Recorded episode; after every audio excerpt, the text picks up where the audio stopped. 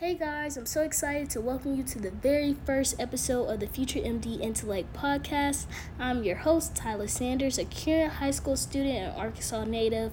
Um, just a little background. For the past year, I've been passionate about researching and learning about different conditions and how our bodies function.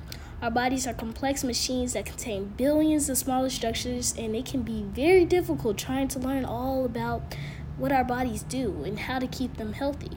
So that's where I come in. This podcast is dedicated to helping you and I grow in our knowledge about our bodies. Because honestly, guys, it's so important that we know at least the basic functions of the human body so we can take the necessary precautions to live a healthier life.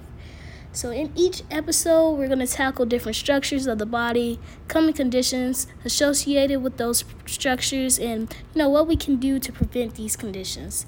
Thank you for listening to the Future MD Intellect podcast with your host, Tyler Sanders.